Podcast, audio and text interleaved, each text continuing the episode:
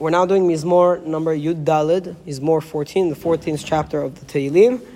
And if you look, Lam Natseach David Amar Naval Bilibo En Elohim, Hishchitu It Ivu Alila En Osetov. Now, if you go to your books, if you have the Tehillim in front of you, go to Psalm 53. Go to Mizmor 53. Rabbi, you're really testing us today, huh? Yeah, exactly. Okay, I'm there. Look at the first pasuk. What does it read? Okay, next. Okay, so what do I have here? Amar Naval Belibo En Elohim. Yes. Hishchitu. right. So you see, if you look, compare Mizmor 14 to Mizmor 53, they are almost identical. Yes. The Mizmorim were almost identical. Yes. So what could be the interpretation? The classical interpretation, the Midrashim say that both Mizmorim are talking about different times. So the first Mizmor the was talking temple. about the destruction of the first temple, the second and the second Mizmor talks The about the destruction of the second temple. How else could you interpret this based on what we know about Tehillim?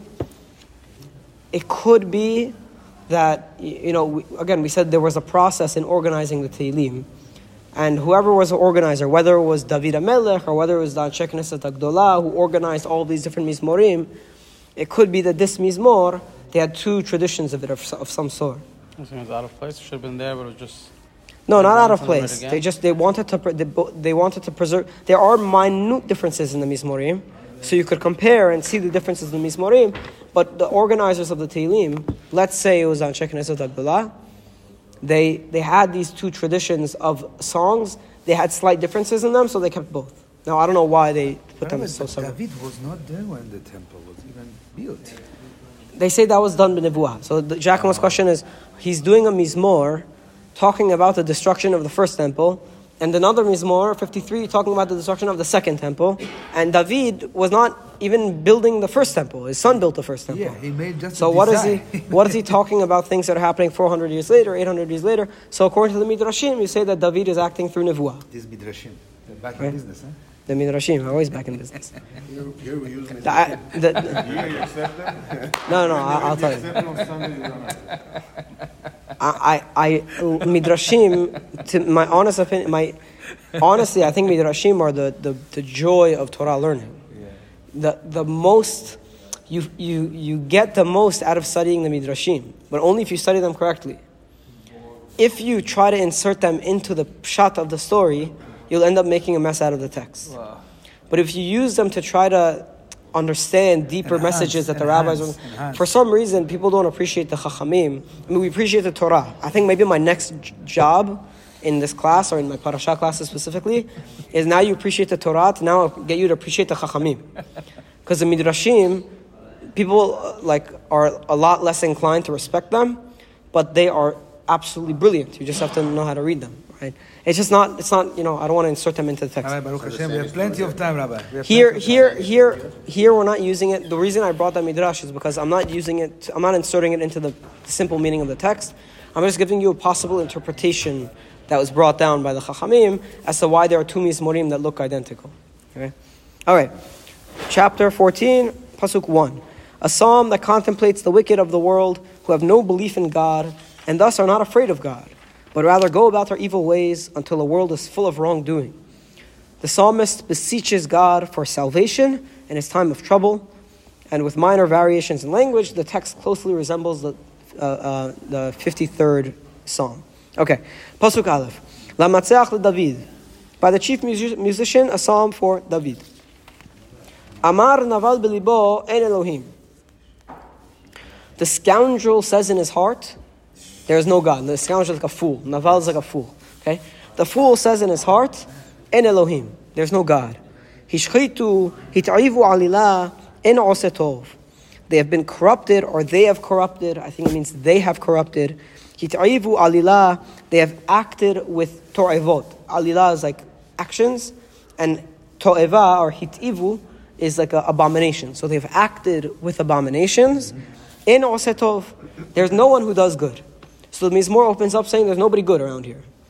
There are plenty of wicked people. There are people going around saying that there's no God.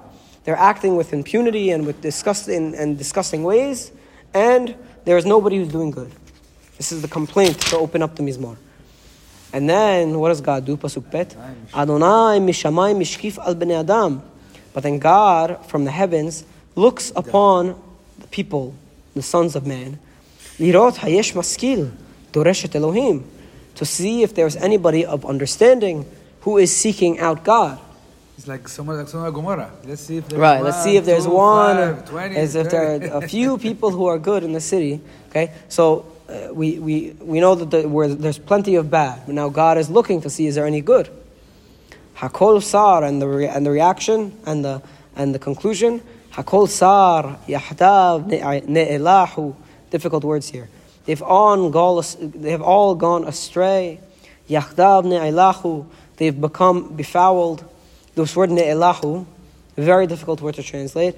It means like they have become corrupted or become uh, um, spoiled, right? Become spoiled of some sort. The only other reference that I saw of this word is from Iyov. The interesting thing is that Iyov is the one, is a book in Tanakh that has the, the single book in Tanakh with the most words that people don't know what they mean. By the way, so to have a reference of one of the one of your words to Iyov means that you're in very uh, deep territory in Tanakh. Meaning it's not like a, it, it means that the word is a difficult one. Okay, so Akol Sar Yahdav ne'elahu, they've become uh, corrupted and and they've become um, spoiled. En Osetov, there's nobody who does any good. En Gam Echad, there isn't even one person who does good. It's interesting. You compare Abraham's thing that there was not even ten to David's complaint that there's not even one. It could be there's a connection there. Yeah, we're in, it's in a bad situation. Pasuk Dalid. Haloya deu kol po'ale. Do the evildoers not know? Haloya deu kol po'ale aven. Do the people who are po'el aven, the people who do evil, do they not know? What do they not know? Do they not know? uh, It doesn't say, but you have to assume it means. Do they not know No, no, that, that there's a God? Do they not know that there's a God who oversees their actions? realize, they don't realize. What do they? What do these people do? Pasuk Dalit. Ochele ami achelu lechem. The people they eat my nation. Achelu lechem is you have to say it's like eating bread. Meaning they eat my people like eating bread. The reason it's hard to translate that like that is because the, the grammar doesn't allow for you tra- to translate like that. It translates literally as the people ate my nation eating bread, and they ate bread. So you have to insert a like in there. You have to say they ate my nation like they're eating bread. Adonai lo kara'u, and they don't call out to God. They don't say Birkat Hamazon, they don't thank God, they don't appreciate God, they don't know God. Pasuk He, Sham pachad ufahad ki Elohim bedor tzaddik. But there, in their time when they're trying to dominate the Jewish people, when they're dominating my people, and they're trying to eat my people like bread, there they will be they will be very very scared because God is in the righteous generation.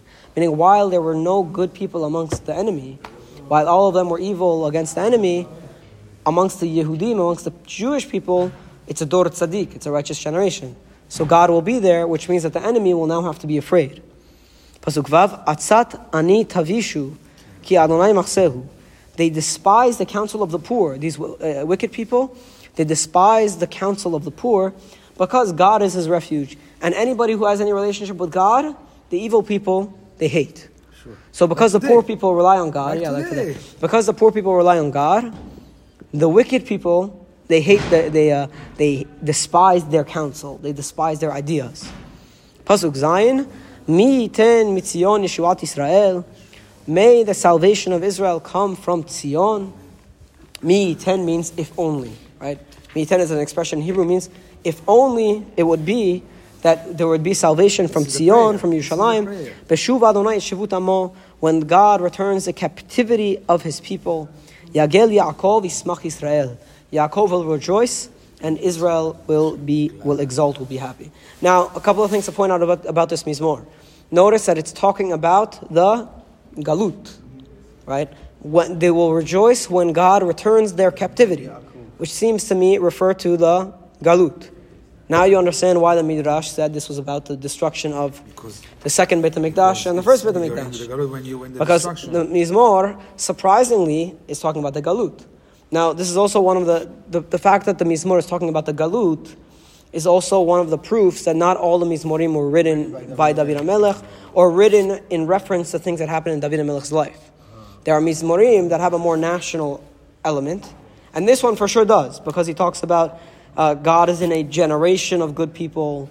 They eat my nation like they eat bread. So this mizmor we've seen has this national bent to it.